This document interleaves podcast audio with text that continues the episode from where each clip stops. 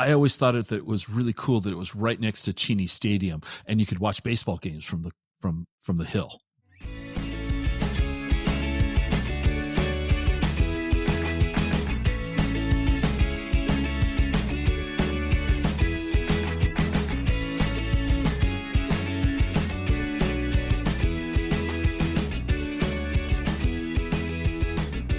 Welcome to the Exploring Washington State podcast. Here's your host, Scott Cowan.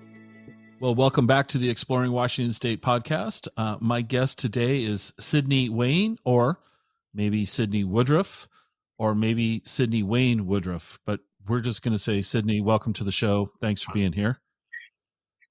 Thank you so for having me. Scott. You were introduced to me through a past guest, uh, Linda Zopfi, and yes, and you I don't know that I've ever seen. I might have seen one of your bands perform, but let's just go that I didn't, because that's probably mm-hmm. more likely. Yes. Yeah. So why don't you introduce yourself and we'll start with your music first, and then we'll we'll move move around. But um, yeah, let's talk music. Yes, I. Uh, yeah, let's talk music. Um, born and raised in Tacoma. Um, very proud of that fact, and and that's really where my whole music thing started. I was a uh, sang in the choir as a kid and played drums in in the church choir, um, and from there I ended up moving to Alaska and just got into music, worked in television, and all the while I always was in a band or writing music, and um, moved back down here in '89 to fast forward, and, and a couple years after that was um, learned of Linda Zopfi the the the legend, and um, we our our first contact with her, we were just, scared out of our gourd to contact her um, because she had such a, a, reputation as just being about her business. And um, I remember sitting in the living room, we were like, "Fuck." Because we were late, you know, she was she's very. You got to get your stuff in for those festivals, or it's done. And we were like a day late, and I we were like, God, man, we got to call Linda. We've never talked to her, and just the sweetest, kindest woman, and that really was the beginning of of really she being one of my dearest friends. Um, so that's how I met Linda, and she would book us for the, uh, the my bands for the Bite of Seattle, and ended up in, in doing a ton of corporate bookings for for my bands okay. over the years, and um, yeah, so it, that, that's that's my my Linda thing and the music, and well, um, you went to I'm, I'm sorry, High School. You went to Foss. Yes, okay. sir. So no, I didn't go to Foss. I went to Franklin Pierce. Um, yeah, I know, me too. Oh, but, you know, hey, um, I, I, I, can only only hold my parents accountable for my attending at Franklin Pierce because we lived there. I didn't have. Well, I want to tell you, I, I wish I had a went to Franklin Pierce, it was it was a Foss was a was a crazy time, but it was my high school days. And man, I, I there's some great people. That yeah, I my thing about Foss, I know very little about the school. I always, but here's the connection that I have yeah. for Foss High School. I always thought it that it was really cool that it was right next to Cheney Stadium, and you could watch baseball games from the from from the hill. That was that's all I thought about a Foss High School. Yeah. You know, yeah, that's and that was that was yeah, it's like you could throw a rock from that hill and it'll land in yeah. you know out outfield. But yeah, that wasn't far from my house either. I live like six blocks okay. away from yeah, Stadium. So. I'm a yeah. I still am a, a, big baseball fan, and um, I remember without you know without really sidetracking our conversation, but uh, so many interesting and amazing baseball players have gone through Tacoma at some point in their in their in their careers. Mm-hmm. Um, Tacoma has a, an amazing baseball history going back into the 1800s. Um, oh, yeah. But anyway, we're here to yeah. talk about you and music and, and other things. No, no, no, hold on. Let, let, let, let, let me get, let me dovetail off of that. So you're right. A lot of them have come through, and I, as a kid, I um, won Cub Scout of the Year, and I was given a year's a season pass to uh, Cheney Stadium, okay. so I go to any game I wanted to. So I was constantly going back and forth, and I met oh, cool. Rickey Henderson when I was like 17. He must have been maybe 18 yeah. or 17. But yeah, a lot of a lot of greats came to that. No, to that I mean you're, you're absolutely correct. I mean, you, you, can't see. I've got my, you know, you can't see behind me because it's off camera. But I have two in my office here. I have two of the original uh, box seats from Cheney Stadium uh, that were actually oh, man. so Cheney Stadium was built very quickly, and they recycled parts from Seals Stadium out of San Francisco to okay, and so these stadium Mhm, these seats came mhm. from Seals Stadium before they made it to Cheney. So they're Those wooden No, these aren't foldable foldable. These are right. yeah, straight, straight old wood ones. sla- green slats. Well, they're green. Yeah, yeah. Yeah, I've got two of those. I've got um, I actually have um, a Tacoma Tigers jersey from the 40s. I have autographed baseballs from the 40s through the 60s. Um, I, yeah, I, I could go really. We could just totally steal this conversation and be all about Tacoma baseball. but when you That's think about it, I mean. awesome. Griffey played there. A Rod played there. Mark McGwire, Jose Canseco, Rickey Henderson, Willie Mays, Willie McCovey, Juan Marichal, Gaylord Perry. Um, I mean, on and on and on and on have played in Tacoma through Yeah, through the yeah. decades. It's just it's a great Tacoma should be. I in my opinion, Tacoma should be more proud of that facility than it is. Yeah, I think that I think there's a lot of that's that Yeah. Tacoma should be really proud of, but unfortunately, you know, the way the cards have been Yeah. dealt, they just. But but you know, it's it's it's rebounding. It certainly isn't the Tacoma or- that I grew me, up yeah. in. Um, So, did you when you won Yeah, Cub you Scout know, of the Year? Did you do the the soapbox races? of course, yeah, right over there by oh, oh right Yeah. right over by Foss. Yeah, that big long okay, hill used to go cool. there. Yeah, All right. So now we've covered your childhood, and you've gone up to Alaska, yeah. and you your bands, which you haven't named any of the bands yet. You met Linda. You were late. What was the first year Yeah, that you yeah. performed at the Bite of Seattle? well, the first year I performed, performed at the Bite of Seattle was probably 1992 Two ish. Okay. ish.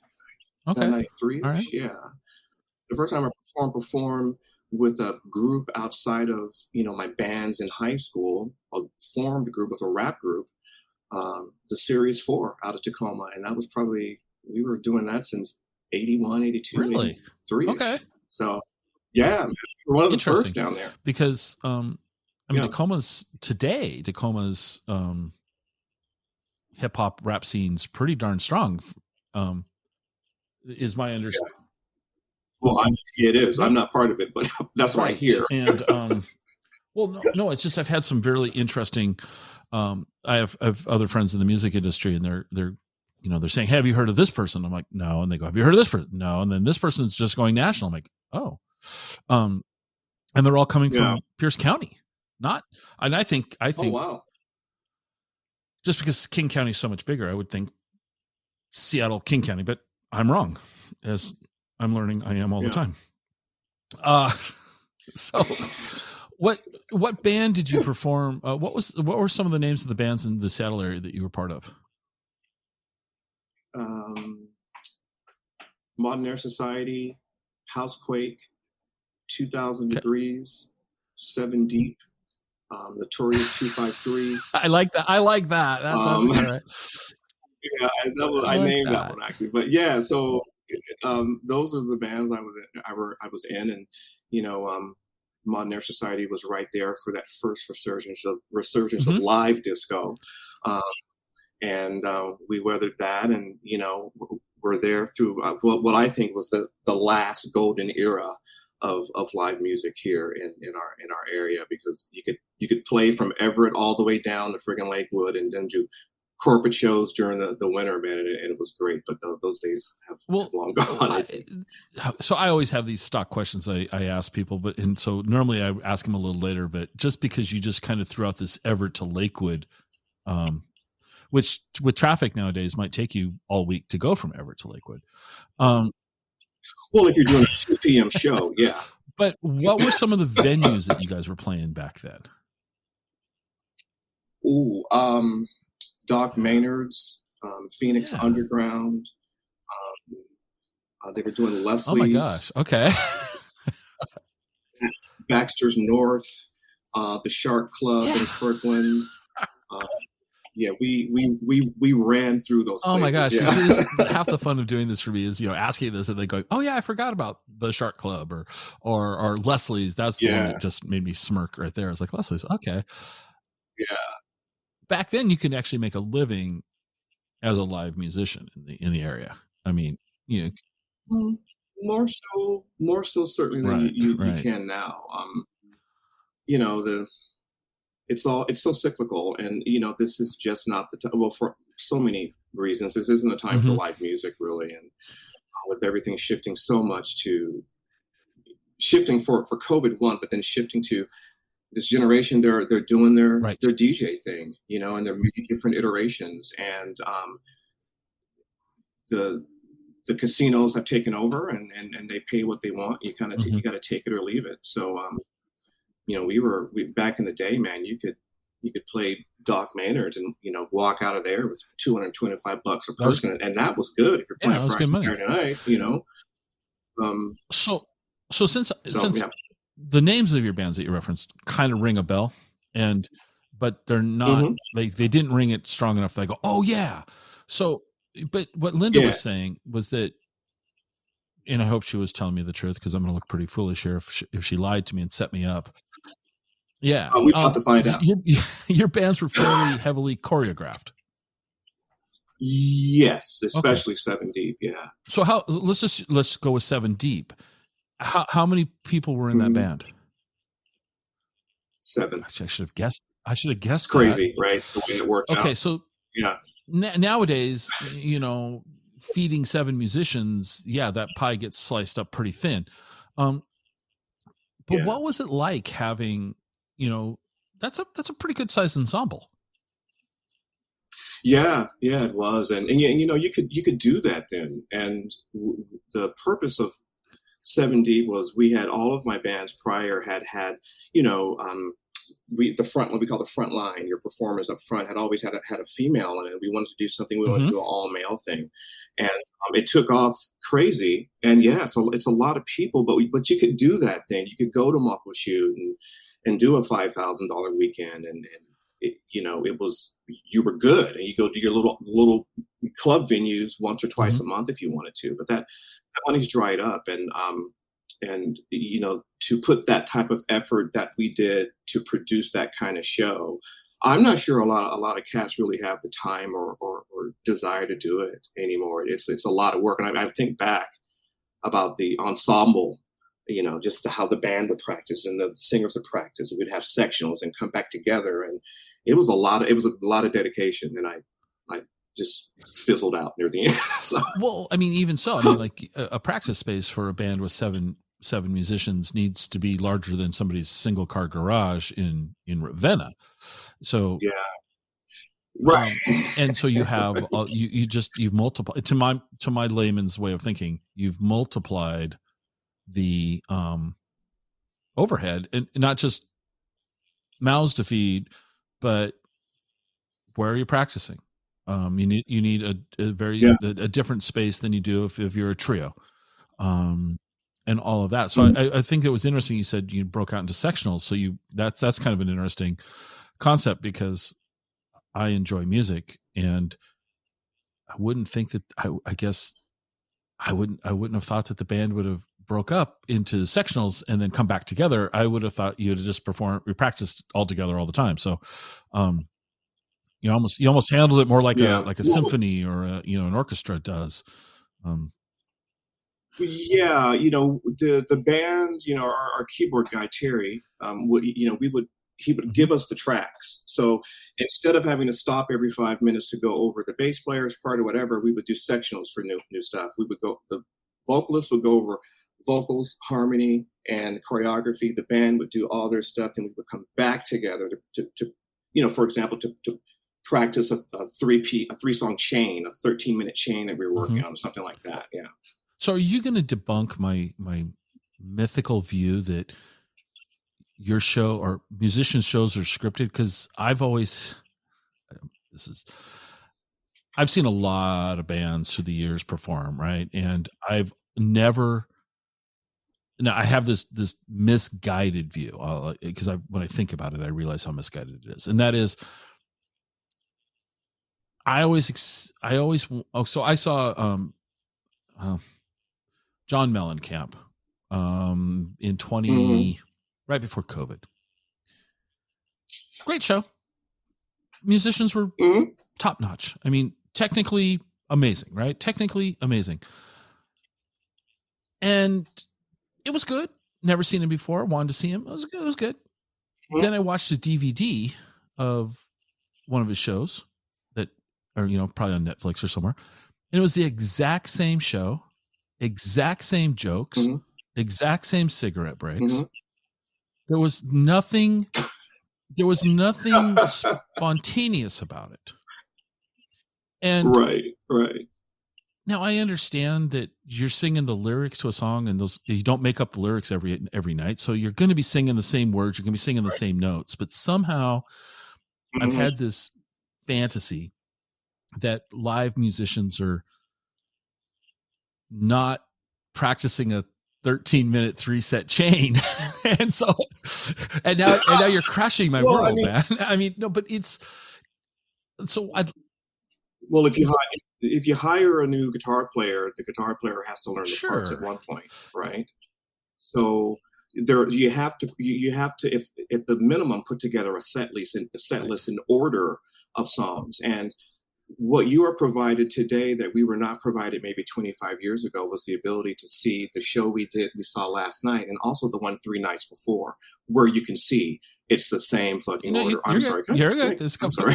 it's all right. it's you know it's it's the same show you know and if you're out there touring and into the same thing for us we got 35 songs we can mix those and put them in any order we want to but once you get the show set we don't got time to go back and recreate the show in the middle of a tour or in the middle of a So how do you you, know what I mean? So- how do you keep it from being just a robotic and maybe it is maybe it feels like after you know 30 you know after three weeks of doing the same same set list you're kind of like "Oh, okay i'm ready for a change. But how do you bring energy and perceived spontaneity to the audience?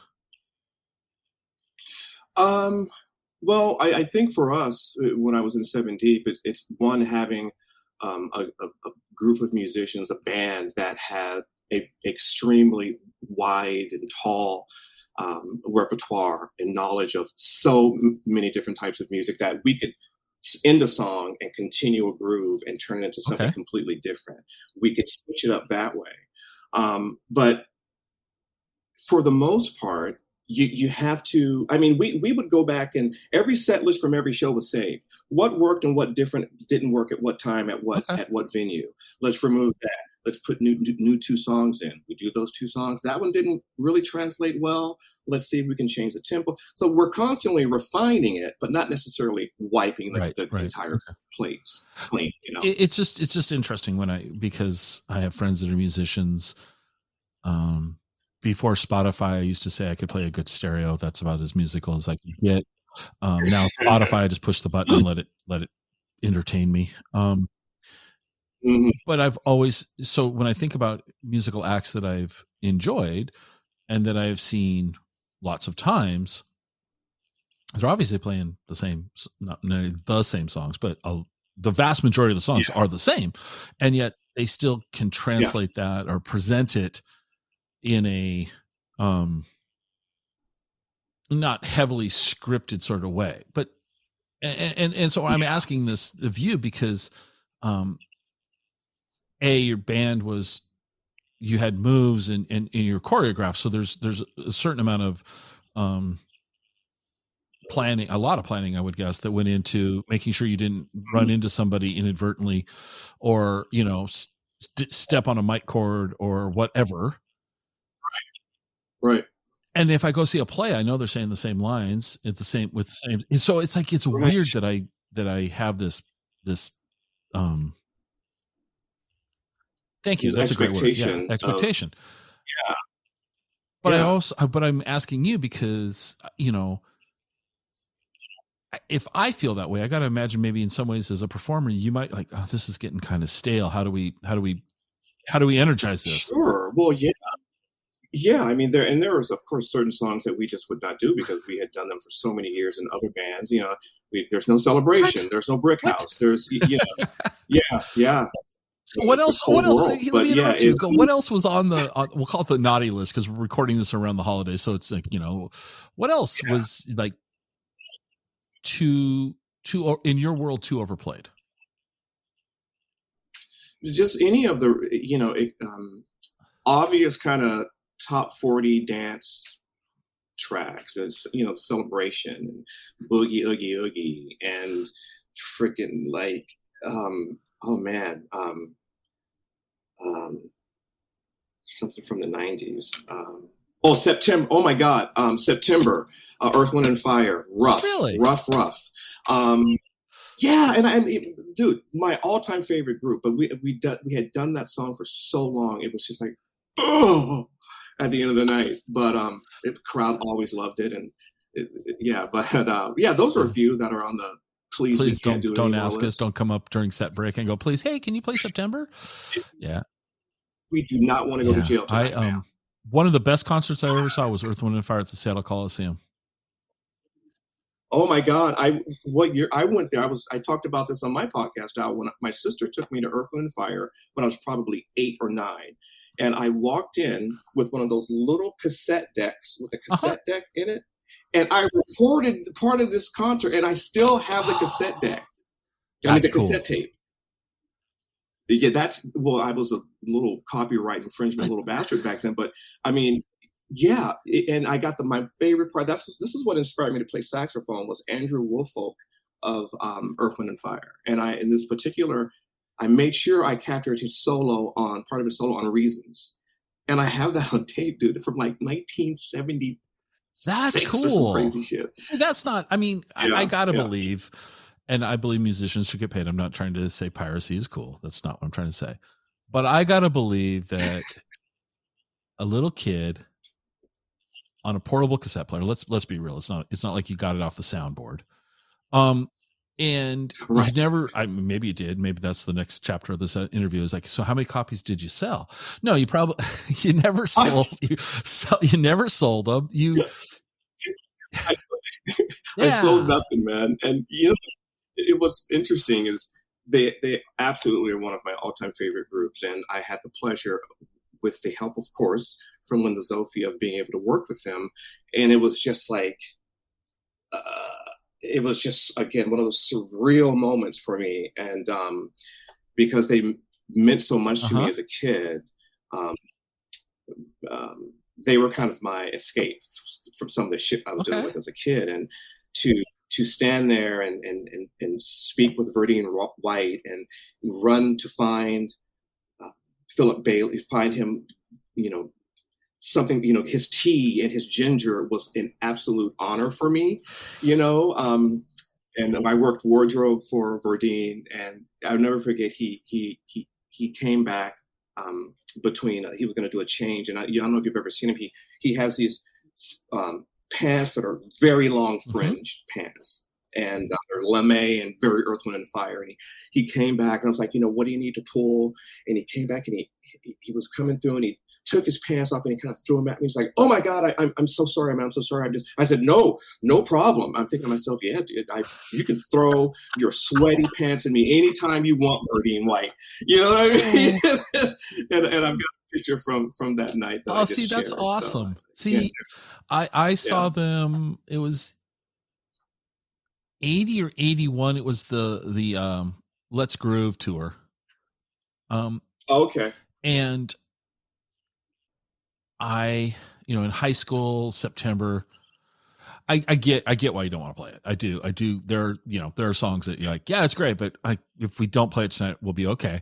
Um and I just remember we were on the floor at the Seattle Coliseum and there was four of us. We were in college and we mm-hmm. came over um to Seattle for the show. And it was like the circus was in town. I mean, it was I had no idea um, because back then you didn't have like YouTube to like get an idea of what you're going to see. And yeah, and I'm grateful for that because they are one of my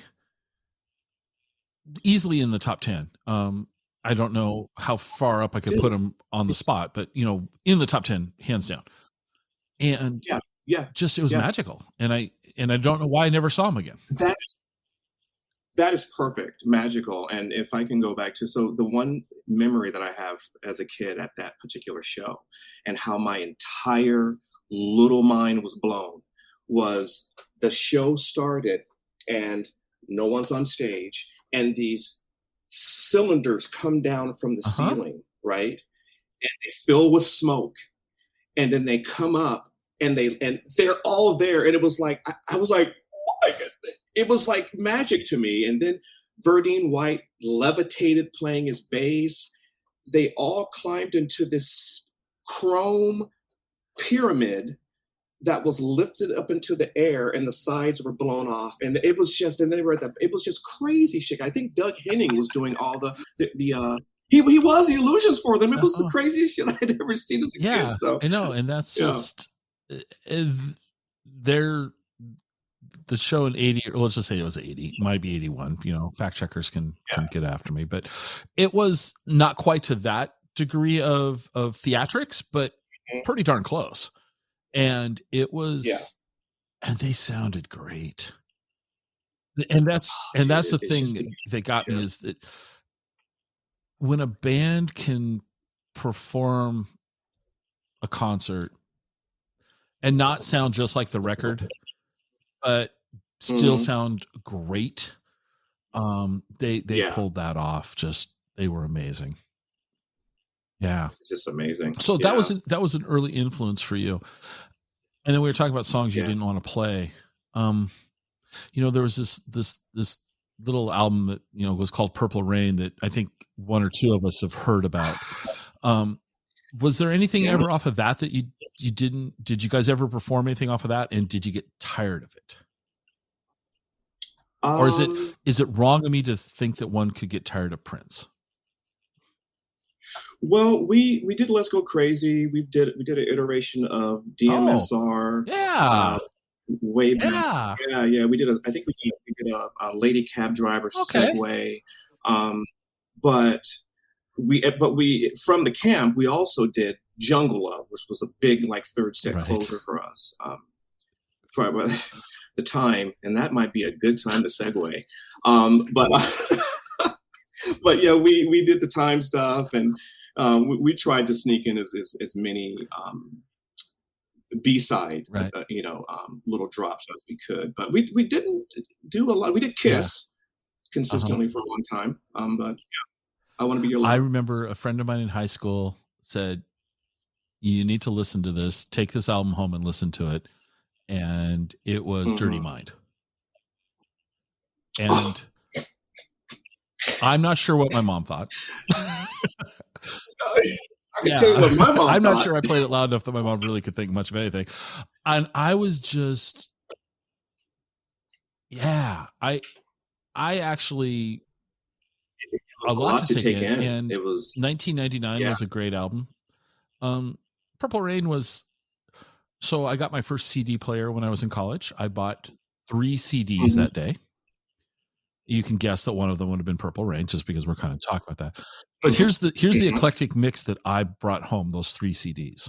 So I brought home Prince's Purple Rain on CD, Pink Floyd's mm-hmm.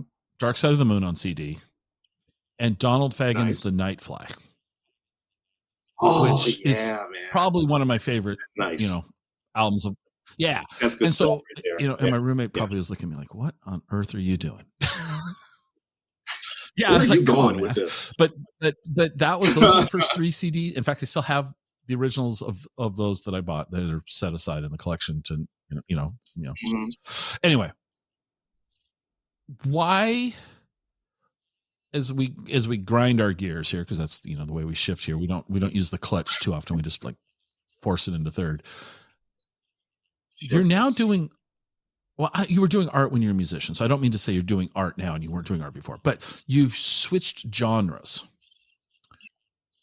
mm, yeah you know i've been a dj oh, for right. quite some yeah. time during okay, all this yeah. as well um, i was a graphic designer i've been a graphic designer for gosh 25 plus okay. years um, and and didn't start um, working on canvas until really 2019 oh um, which a lot of people are surprised by. Yeah.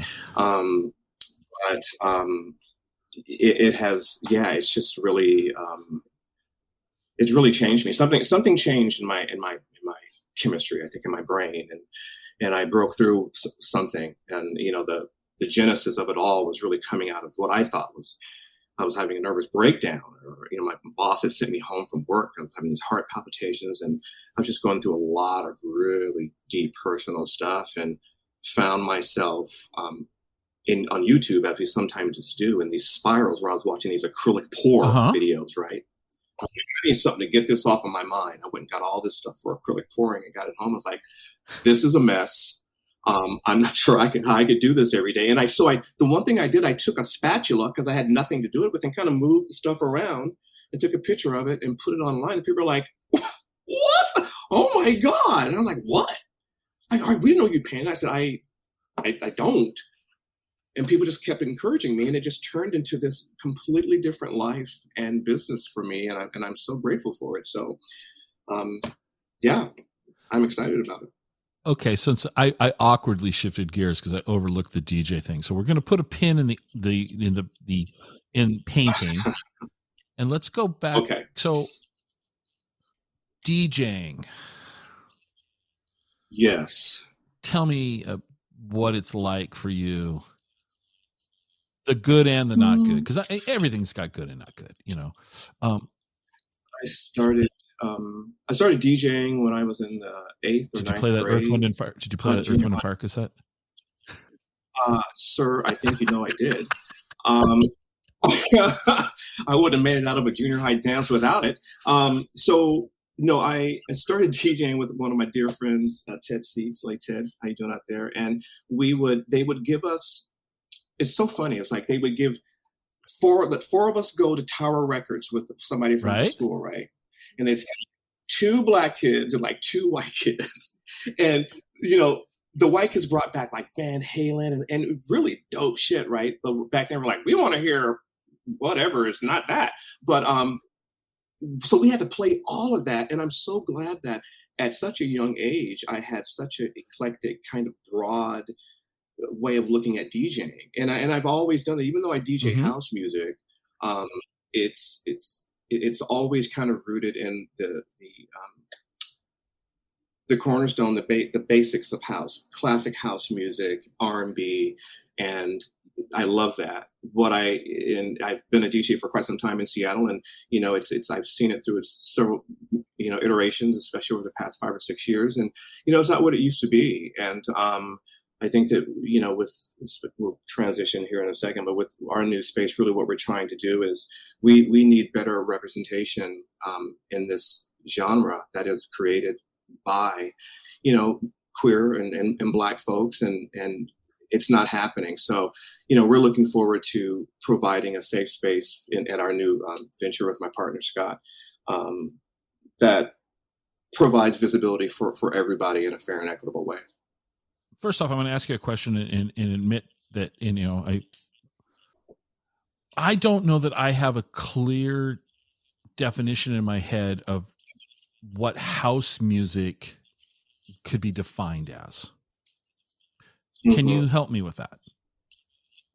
Well, um, house music is is sometimes confused with what folks call EDM, and, and house music okay. is not that. Um, the, the, the roots of house music were based on okay. R and B. Um, out of R and B came disco, and out of disco came okay. house.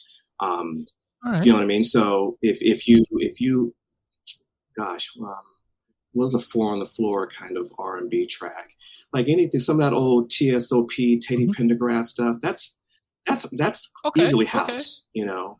Um, so typically, if if you well, you know what? I'll send you some stuff after this, but there's a real distinction. Um, EDM is more what it was, and what we try to stay away from is the more commercial side of electronic music. House music is about okay. the underground. Okay. Yeah. So. Thank you. Okay, for you, for you. You're well, you know, you're helping me, you know, you know, get some, some clarity. Yeah. So you mentioned the, a new project. Oh, can you can I pull yeah. that more out of you? Can you expand? Sure. Yeah, yeah. Um, I am um, really excited about a project that um, my business partner, C. Scott Smith, and I are, are, embarking on here, which is a new club venue in the SoDo okay. area.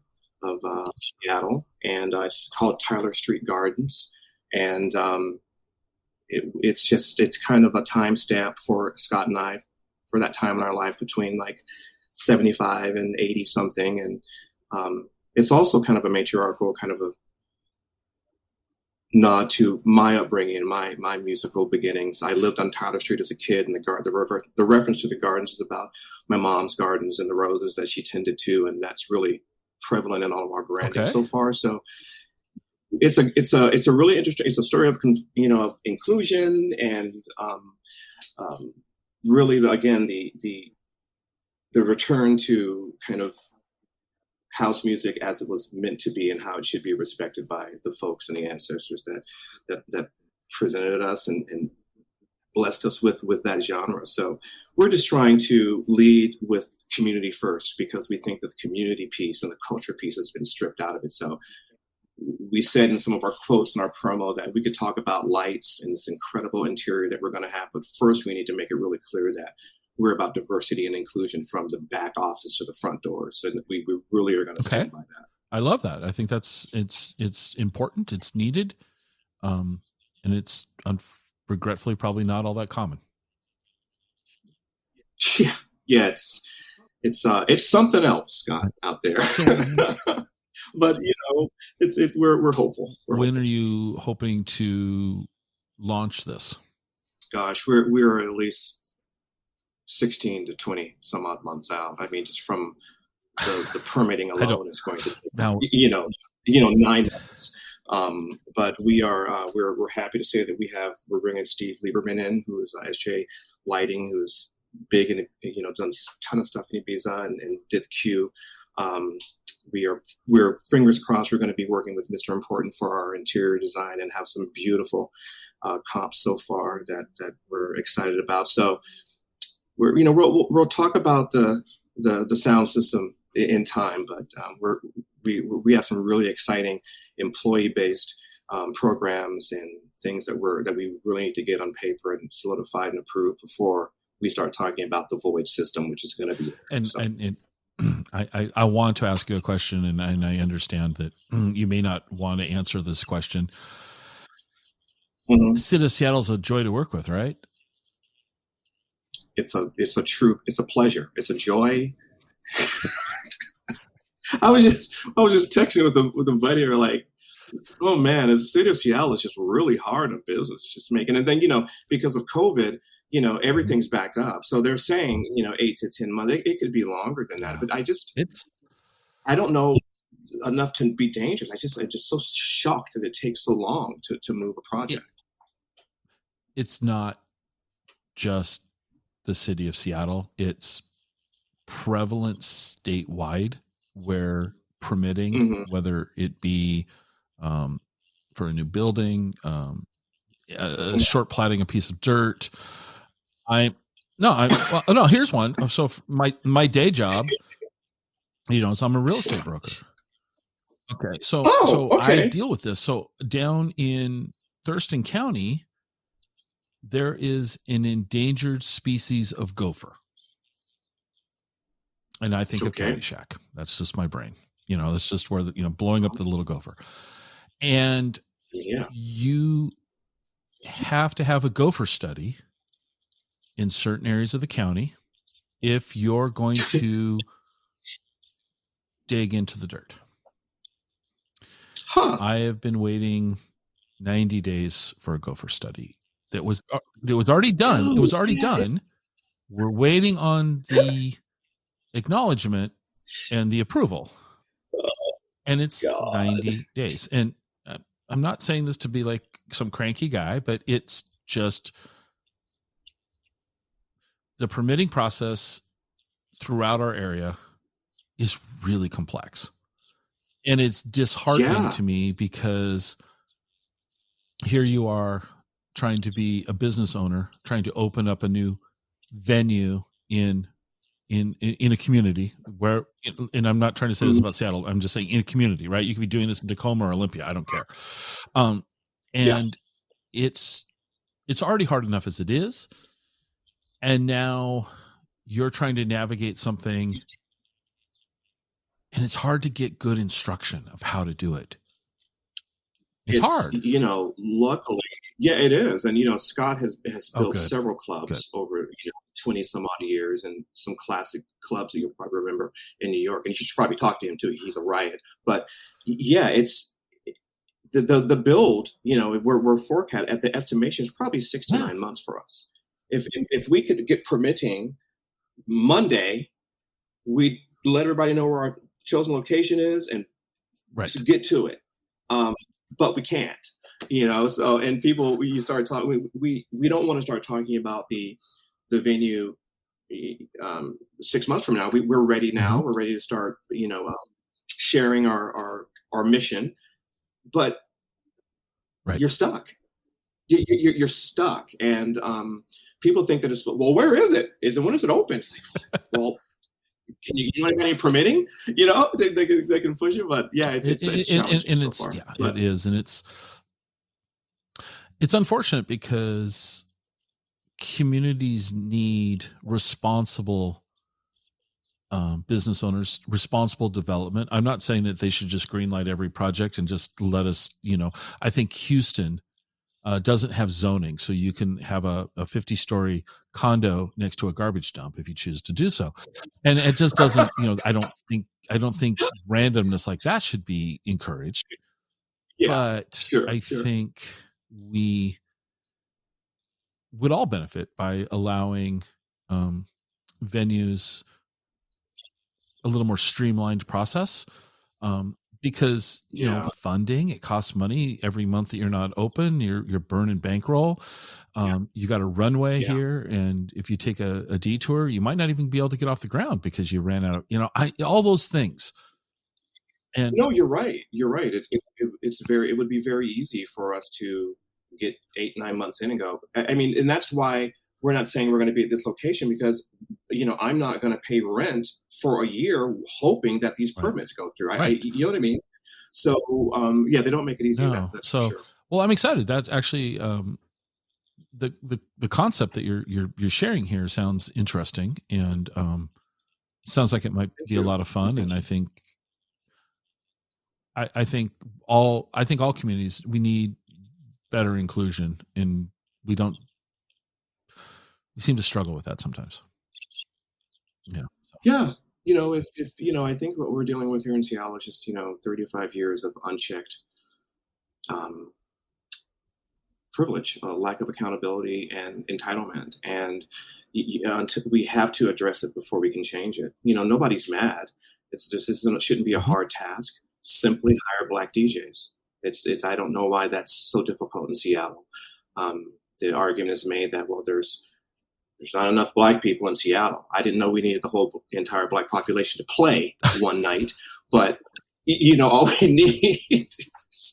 you know, so you're dealing with that kind of stuff. But again, I think we are hopeful, and I hope that I can and Scott and the people that we're choosing to surround ourselves with are understand the the assignment and that it's this is coming from a place of love and, and trying to make a safe place for those who are marginalized and feel they have nowhere to go right now. So that's that's awesome. Yeah. Um, uh, well, we so we're going to go back to your art, but d- let's go to DJing for just a second. Um, let's go back to DJing. You're DJing. Um, okay. What I'll just ask. I'll frame it in this. So, what's the worst request that somebody can walk up to you and say, "Hey, can you play?"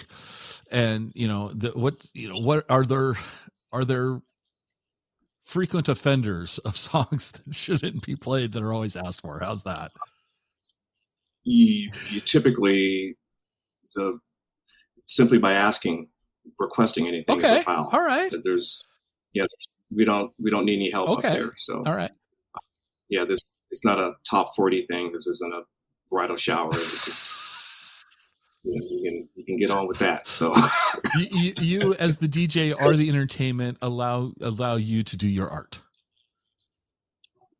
Um, yeah, I, I, think it's a sentiment that's kind of shared with most DJs that aren't probably wedding DJs. We we we were placed here for a reason. Um, you don't walk up to a fireman and tell them where to the latest, you know, the uh, faucet is. So we don't we don't need to hear that you'd like to hear Taylor Dayne ma'am. It's, we're good. Thank you. Or Taylor Dayne. I'm sorry, Taylor Swift. Next, move on. Thank you. Okay, I love it.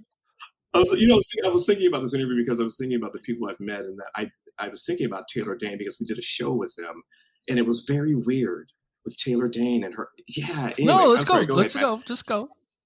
it, it, it was just it, it was no first and foremost Taylor Dayne can sing the house absolutely down. And but it, it, you remember she had a boyfriend that was really problematic and i and i if i remember correctly ended up being getting arrested i believe for a level of domestic violence. And we totally saw Okay. that that night.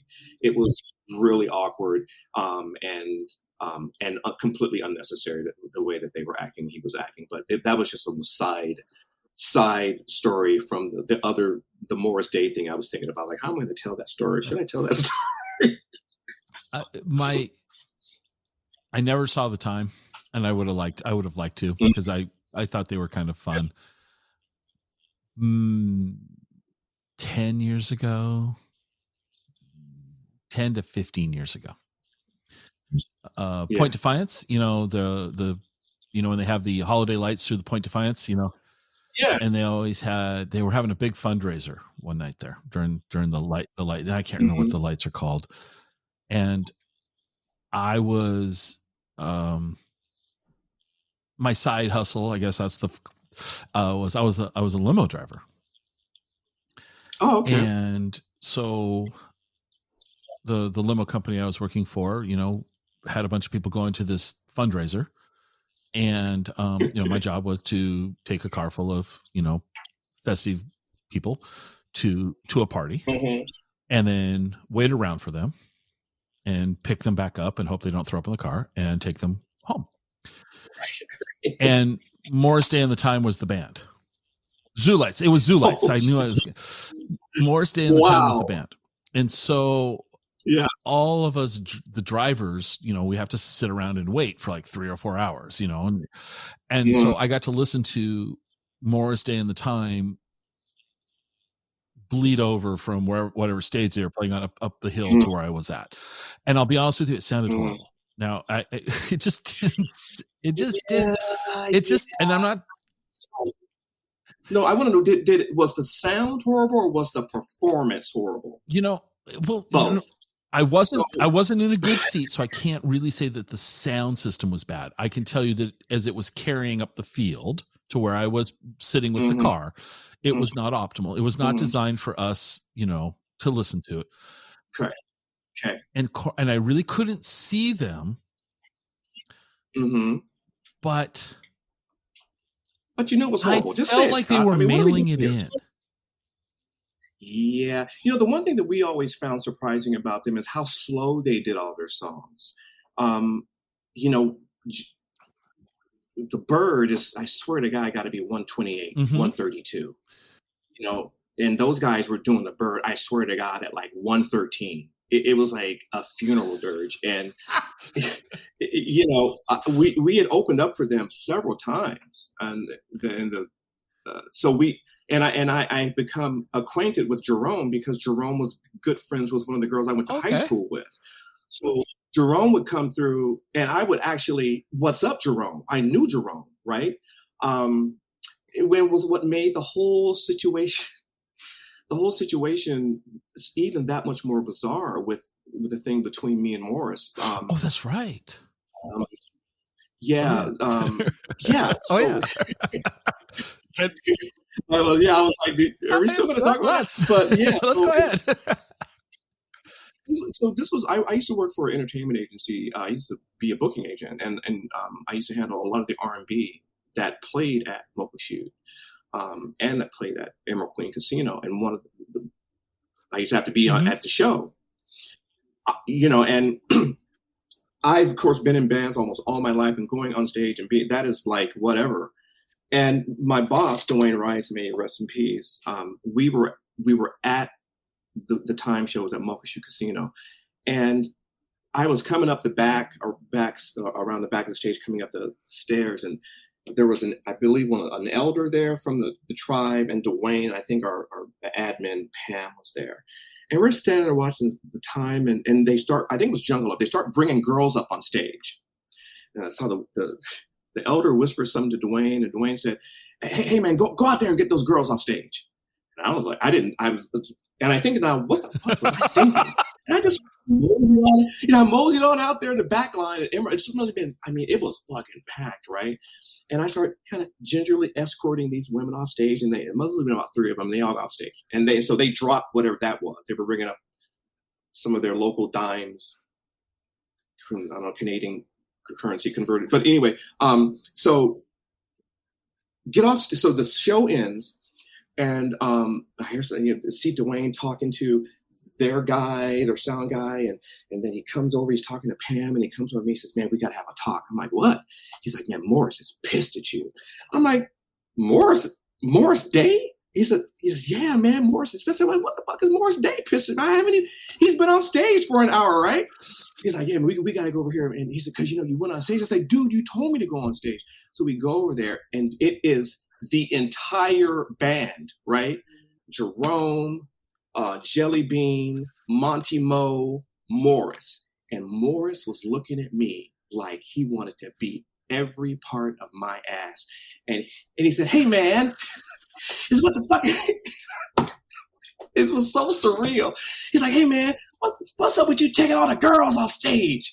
And I was like, I was like, this is really happening. It felt like I'm getting yelled at by Morris Day. He's like, man, if you ever did some shit like that again, I would, I would, and like, like there, then like, oh, hold on, hold on, hold on.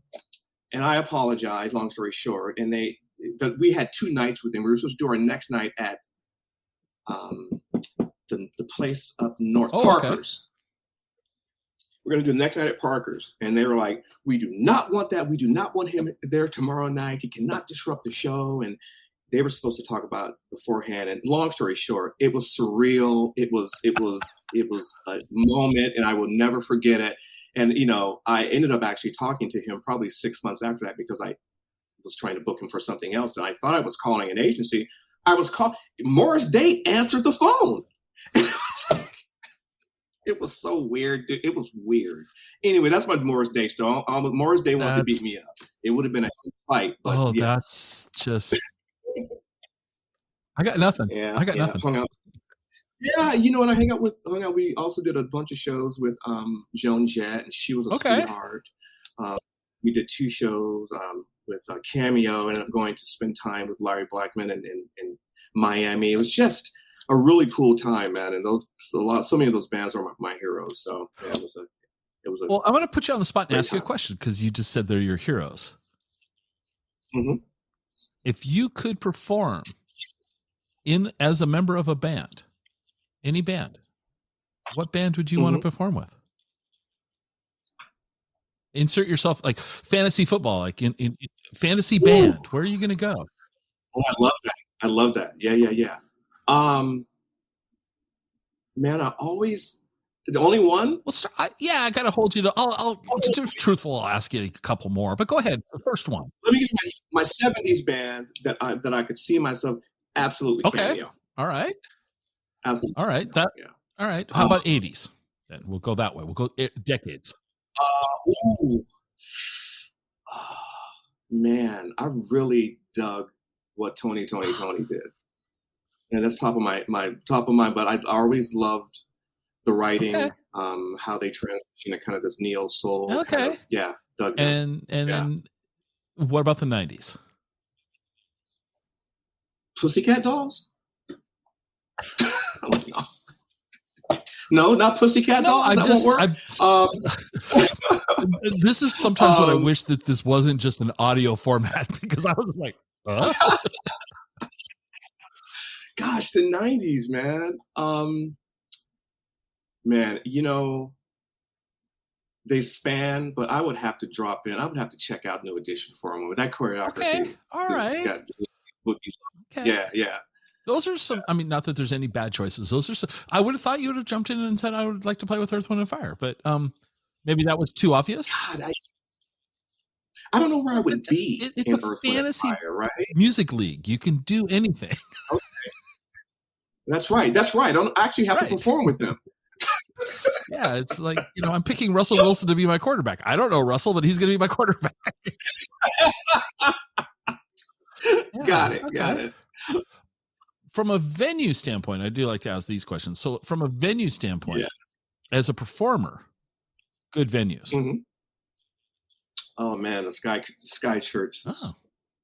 breathtaking. Okay. Um, we did some we did some pretty we did some pretty cool shows at Muckleshoot, but they knew our shows so well and had it dialed in. We, we were getting a lot of likes, a lot of stuff mm-hmm. people weren't. It, it, when I think about one of the most memorable, one of the most memorable shows that I played with the band, when we all walked off stage like, "Ooh, what the hell," was probably in Ballard at Red Hook Brewery. We we played one of we played two of their annual summer parties or something like that. And man, it, it, it, I have never seen a crowd so connected and so, uh, you know, 2,000 people down that entire street just jumping up and down. It was, oh. it was, it was, it was inspiring. I kind of get goosebumps thinking about it, but um, that was a memorable show for sure. And, and actually the first show that Linda booked us for the Bite of Seattle was, was pretty, was pretty okay. epic too. But, um, yeah, so Sky Church, beautiful. Um, if if uh, if you get a chance to play there as a musician, it's it's pretty. No, no one will ever let me perform anywhere live, and for that, we should all be grateful. Um, as a, huh. as a as an audience member, venue. What what are some yeah. good venues uh, as an audience member? Man, I tell you, though, you know, you you get a back in the day, Phoenix Underground, um, Muckleshoot Casino would be absolutely like a, a concert, mm-hmm. concert mm-hmm. for real. It, uh, it, was the expectation of the crowd for what we did and how they reacted was just out of this world. And um, that's one thing I really I, I miss the physicality of performing mm-hmm. and singing, uh, and especially with the ensemble. And they the the Muckleshoot crowds when they were on, man, they never not delivered. So always okay. a good show there you are the first musician in a long time, and for this, I'm happy to not mention the triple door. Yeah, never played. Everybody, there. this is what everybody said. It's so funny because I am actually, and I said this to somebody I was speaking with the other day. I'm going to go back and listen through all of my conversations with musicians, and I'm going to because mm-hmm. I always ask the same, like, where do you like to play? Where's a good venue? And and then flip side is where do you like to see music being performed? And I'm going to say that 80% of the guests have mentioned the Triple Door as a venue to play or a venue to be uh, to see music or both. Like the Triple Door is mm. like the hands down. I think it's 80%. I'm going to go prove or disprove that number. And I'm the fact that you just you've said two different venues, actually three, that I don't recall anybody saying the Phoenix Underground. No one's guaranteed. No one said Red Hook and the Muckleshoot. Um, I, I like that. I yeah. and, and th- not that there's a bad answer. There, there's no there's these are just interesting answers. Well, you know, and and the the, the gig at the brewery was a one was a sure. one off. That was a they had hired specifically for that event, so that wasn't a reoccurring kind of venue venue. But um, but still, but yeah, I, I will. Yeah, I'll stand by some of those early days. Uh, Oh, and no, and, and the shark. Let me let me. I gotta say the shark in Kirkland, dude. Yeah. absolutely that was insane. There, but yeah. you know, I'm shocked. No one's ever said the Kingdome. uh, well, you actually one of the Housequake, my band. We were was the first band to play on field um, at, in the Kingdome. Oh, um, and that was that was a crazy experience. But yeah, that we we did you play the Kingdome, and it sounded it's not yeah it sounded crazy but we were on they had us like on the near the 20 or near the end zone off way off to the side. Um, i think the one thing i always take away from that is how how fast those guys are. You, you see them running on tv but when they're like running past you it's like jesus i can't imagine getting yeah. hit by that. So, but um, some 250 yeah, pound but, guy who can run the 40 in you know three three seconds and can bench press a thousand pounds. Yeah. Yeah. Right right yeah, so yeah, we, we played the the Kingdome. Okay. No one so far has played the Kingdome. And that is and that's another Linda Zolfi Okay. Booking. That's okay. just I got to ask since, since you played the Kingdome, you, have you ever perf- done anything at the Tacoma Dome? No, never played Tacoma. Have you ever seen a show in the Tacoma Dome? I, have never been to a show there. Last time I uh, actively went to the Tacoma Dome was when I applied for a job there when I was 17. And that, that didn't pan so out either. My so. advice is, or my suggestion, or however, uh, you haven't missed a thing. That's, That's what just, I keep hearing. I've seen a bunch of shows there, and they can do it. Well, you know, it, it was a great oh, yeah. idea. Uh, it's just, I just don't think that it's really mm-hmm. suited for contemporary mm, acts no, anymore. I, I, I, That's I, I. But, and, and, it's moldy, and they got a lot of work to do. But I hope they can restore yeah. it to a degree. So now let's let's shift back into art, mm, painting, mm-hmm. graphics. Yes. Yes. So to recap what you said earlier, you were you were having a tough go at work. They sent you home, so it was a, mm-hmm. a, a, a an unpleasant time. I don't know how else to phrase it. Yeah, yeah, and sure. But it brought you to port acrylics and spatula. Sorry, and spatula. yeah, yeah. How is it? How have you evolved to where you're at now? you know, it's just been a, a constant um, kind of flow of creativity and energy directed towards creating compositions that I can present. Um, I found myself during the pandemic completely being heads down and seemingly working around the clock to kind of refine what I was doing and figure out how, you know, these paintings that I was looking at that I was loving were, were built in the technique and the are they color mixing? Are they using a retardant? How are they? Did they use gesso? So I, I was. It literally came out of the pandemic, and people could not believe it because one, they no one knew me as an artist, nor did they know, nor did they expect. I think the the size of the collection and the and, and frankly, I think the the skill level kind of. Um, my for several, I think my sister called me a liar for like three months. She just did not believe that I was producing this work. And and honestly, there's times even now I I, I don't understand how I'm I'm doing it. Um, I it, it was never uh, in, in interest. I always was into computer aided um, mm-hmm. design, um, and did a bunch of work for for folks and freelance and worked for companies doing that. I never thought I want to be a fine artist or you know do abstract art. It just I just ended up here, and I'm I'm so grateful for this happening at this time in my life. So I'm always curious when when I talk to creative people, no matter you know musicians, writers, painters. How do you find yourself being creative? Do you have a do you have a routine or yeah you know I, i've found that i'm i'm most creative i think in, in the early morning and i think and that's probably why i'm having you know such a hard time getting my, my sleep schedule back because I'm, I'm typically up at mm-hmm. 4 a.m what I would do is get up and I would plan my day. I would plan what I was going to paint or do touch up work on some things that were didn't require light, and um, do that from four to seven, and go to work. And then after work, get off early, and then catch afternoon uh, light for the actual painting that I was well, I was going to do. Um, I'm most I think I'm most creative in the morning, and um, have found some rhythm to, to what I'm doing um, and need to adjust it probably to get more sleep. Uh, sleep's um, overrated.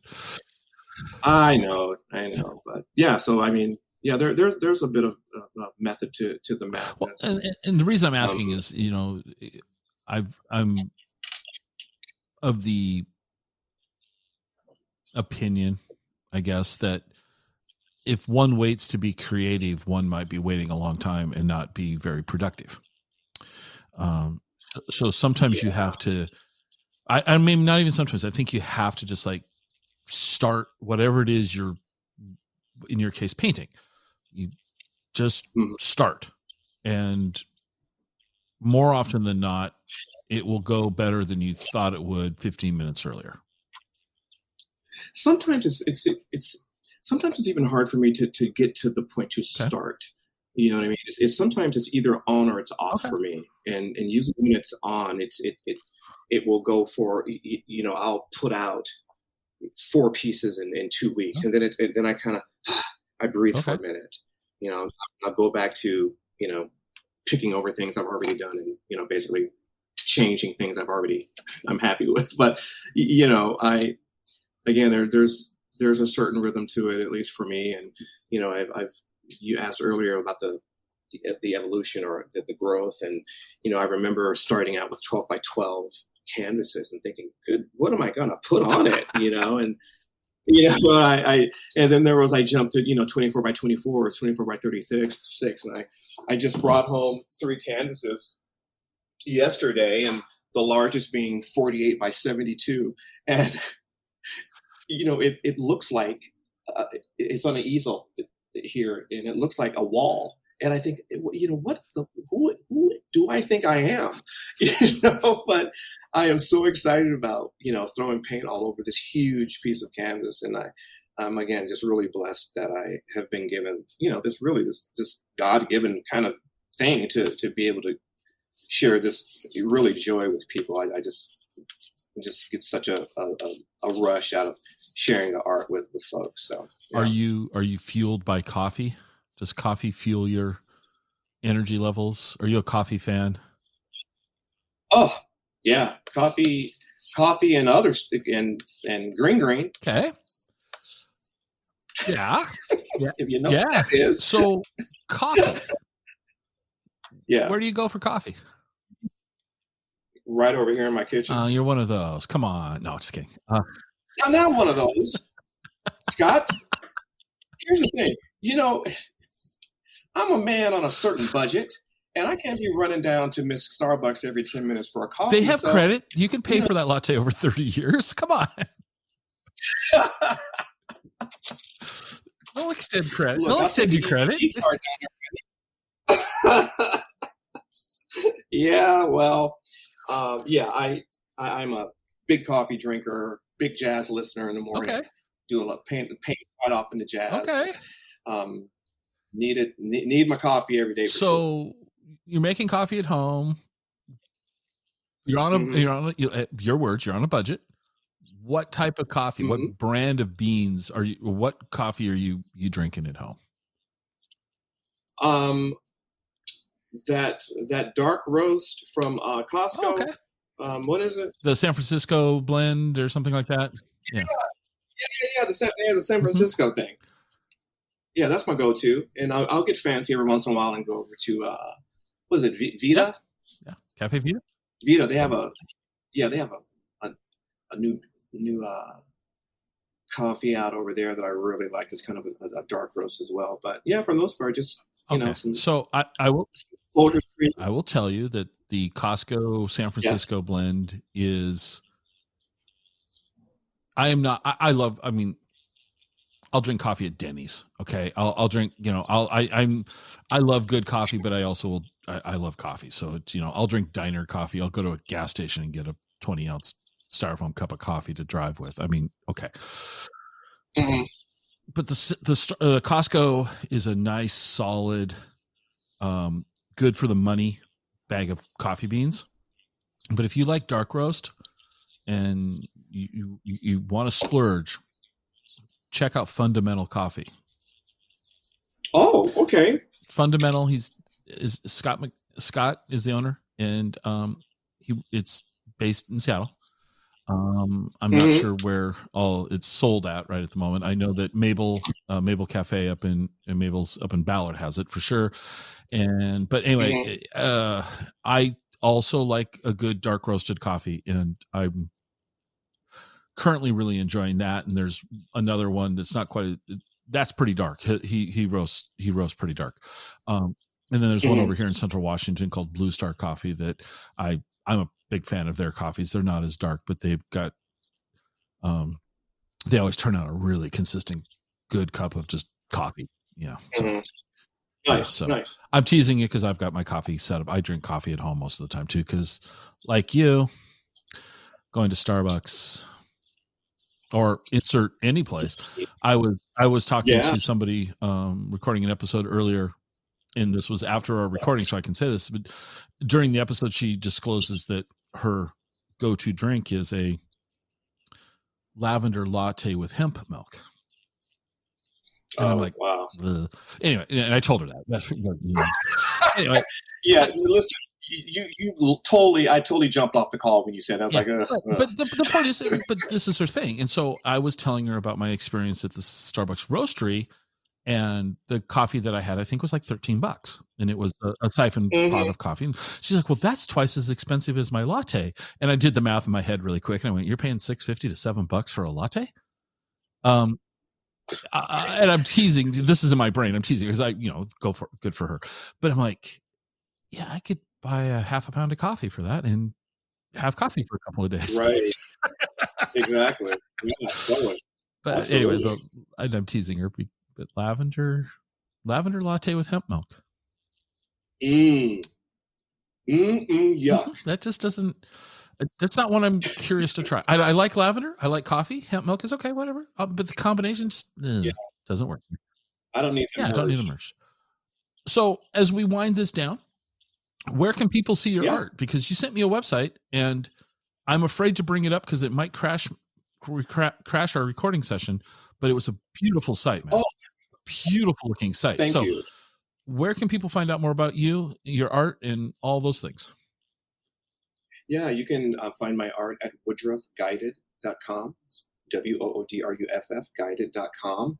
Um, you can also find us on Facebook under Woodruff Guided, and um, you'll be um, you'll be mesmerized by jewel tones. Yeah, I don't know. it was beautiful. It's a Yeah, beautiful looking website. I'll tell you that up. It's visually, it's beautiful. Wood Woodruff very much. guided. What's the? How'd you come up with that? Guided. Um, it, it's Woodruff. Uh, the long, um, the entire name is Woodruff Guided Impressions, and you know, I just felt from a very you know early stage in this whole thing that everything that I was doing was kind of being guided by ancestors or something much bigger than me in the universe to allow me to do this. Okay. So I thought it was appropriate to call it Oh, Woodruff I think it's uh, it's great. That was the question I had. You know, I wrote down. Um, what sh- didn't I ask you that I should have? Um, I think we covered a lot, man. I, this was a this was a, a a really good time. I was really nervous. You know, I spent so many years, you know, interviewing people on podcasts, just beating people up. I was like, oh my god, is this the payback? You were awesome. You know? I- You're great. Oh. Thank you. Well, I, I am going to fact check the Morris Day story by calling him because you know, hey, he he will remember. He will remember. I, you know, I got to Yeah. believe that that isn't the only time that the venue said get the people off the stage. I, I just from a an insurance standpoint, or I can't Yeah, imagine that I- you are the only person that escorted women off the stage at a, at a time But show. you you know, but you know what? And I know we gotta go. But the thing is, is that they they we had come to find that this was something. This is part of their show. They do this at every show where they bring you know the the, the gals up on stage and they whatever happens. Yeah, this is part of the. the, sh- the and, and I can see that, but I could also see the venue not necessarily knowing that, right? Yeah. It, well, and, and sometimes that's typically something that an artist during when you're they, they call advancing a date. That's something that you're talking to them about or the people about. Is there anything we can expect during the show that we should know about? Oh yeah, we bring people up so we can communicate that back Okay. to the properties. But that didn't Right. happen. So So, all right. Well, I appreciate you taking the time uh, to to you so to much. chat and um, keep keep doing your art, man. And I'm looking forward to hearing more about the venue as the time gets closer, um, so that you can reveal more. Um, Yeah, I'll call Yeah. the city of Seattle see if I can get a rush on those permits. please do. Happy to. Please do. And, um, and, and thank you so much for for your time, and I, I, really appreciate it, and just really insightful. And, and I listened to some of your other podcasts, and man, you're really you're really good. And and and and again, thank you because you were just oh. funny, respectful, and and and I just can't ex- tell you enough how much I appreciate your time. Thank, so you. I appreciate the kind words and the checks in the mail. Um. I'll be looking, sir. All right.